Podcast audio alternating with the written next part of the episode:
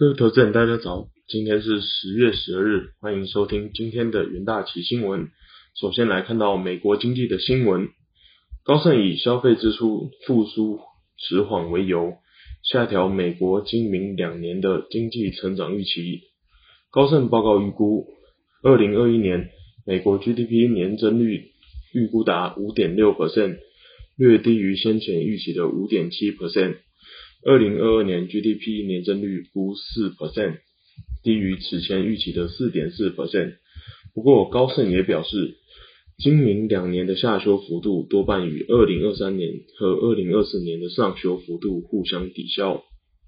高盛指出，在评估经济重启、财政刺激、储蓄与财富效应等趋势支出的相关因素之下。并考量到病毒对消费服务支出长期的影响后，预估美国消费支出的复苏将更加迟缓。此外，半导体缺货以及企业补货延迟也是影响消费支出复苏的各种原因。中期来看，美国经济成长面临的主要挑战为财政支出力道减缓，此外，服务支出必须快速反弹。才足以抵消商品支出的下跌。接下来看到美中贸易代表二度谈判的消息。新华社报道指出，中国贸易代表团代表刘鹤与美国贸易代表团代表戴奇进行视讯会议，这是双方第二次的会谈。新华社称，双方讨论三方面的问题，中国就取消加征关税。和制裁进行交涉，就中国经济发展模式、产业政策等问题阐述立场。双方同意本着平等和互助、互相尊重的态度继续沟通，为两国经贸关系健康发展和世界经济复苏创造良好的条件。此外，中中美回顾中美经济贸易协定的执行情况。并同意双方将就某些未决的问题进行磋商，而美方强调，美国对中国国家主导的非市场政策和做法损害美国工人、农民和企业的利益，表达关切。戴奇还指出，他期待在不久的将来与刘鹤继续进行后续的交流。戴奇曾就拜登政府的中国贸易策略发表演说。他提到将允许美企就特定中国产品申请关税豁免程序，为期一年。未来可能会有更多的商品得以豁免，以协助美国劳工和企业。同时，美国是否将像川普政府实行那样对中国贸易行为进行调查，征收额外关税？戴奇回应：这将取决于中国对重新对话的结果。但他表示，关税一个非常非常重要的工具，我们将研究所有可用的工具，且美国必须全力捍卫自身的经济利益，必须制定新的路线来改变双边贸易的关系，与合作伙伴联手加强全国贸易规则。接下来看到全球物价的新闻，彭博社报道指出，随着通膨增温。联总会有机会在十一月开始缩减购债规模，而联总会退场机制执行前，挪威、巴西、墨西哥、韩国和纽西兰等央行已经开始升息。很明显的，已经有许多央行开始从因应去年新冠肺炎爆发而推出的紧急刺激方案中撤退。这意味着，由于供应链紧俏。原物料价格飙升，封锁后的需求持续的刺激政策以及劳动力的短缺，使得近期的通膨问题比各国央行预期的更加严重。但经济成长减缓，让各国央行在执行货币政策时面临更复杂的环境。已经有一些声音提醒，经济会出现些微的停滞性膨胀。这使得各国央行应该优先考量到应对哪一些风险陷入决策困境。透过紧缩货币政策来压低通膨，会影响经济压力。但试图振兴需求可能会进一步点燃物价。目前有许多专家的感觉是，通膨的持续时间比大多数人预期的要长。例如央行，呃，例如英国央行的经济学家指出，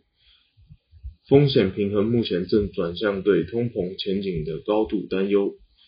因为现阶段的通膨强度看起来将比预期的更长更久。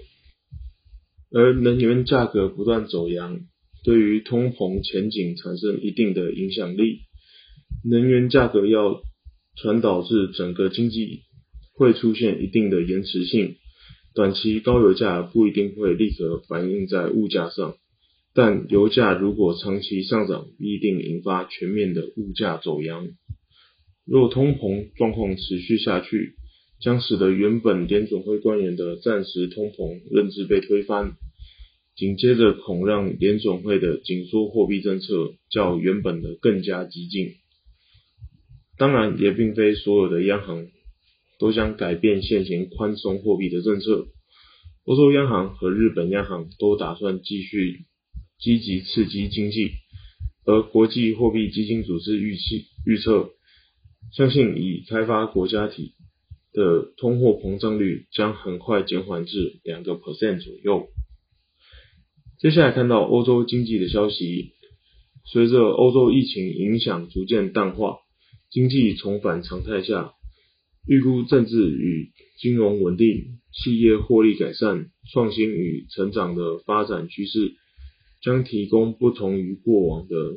视野与投资机会。景气循环、数位转型以及 ESG 等产业的布局重心，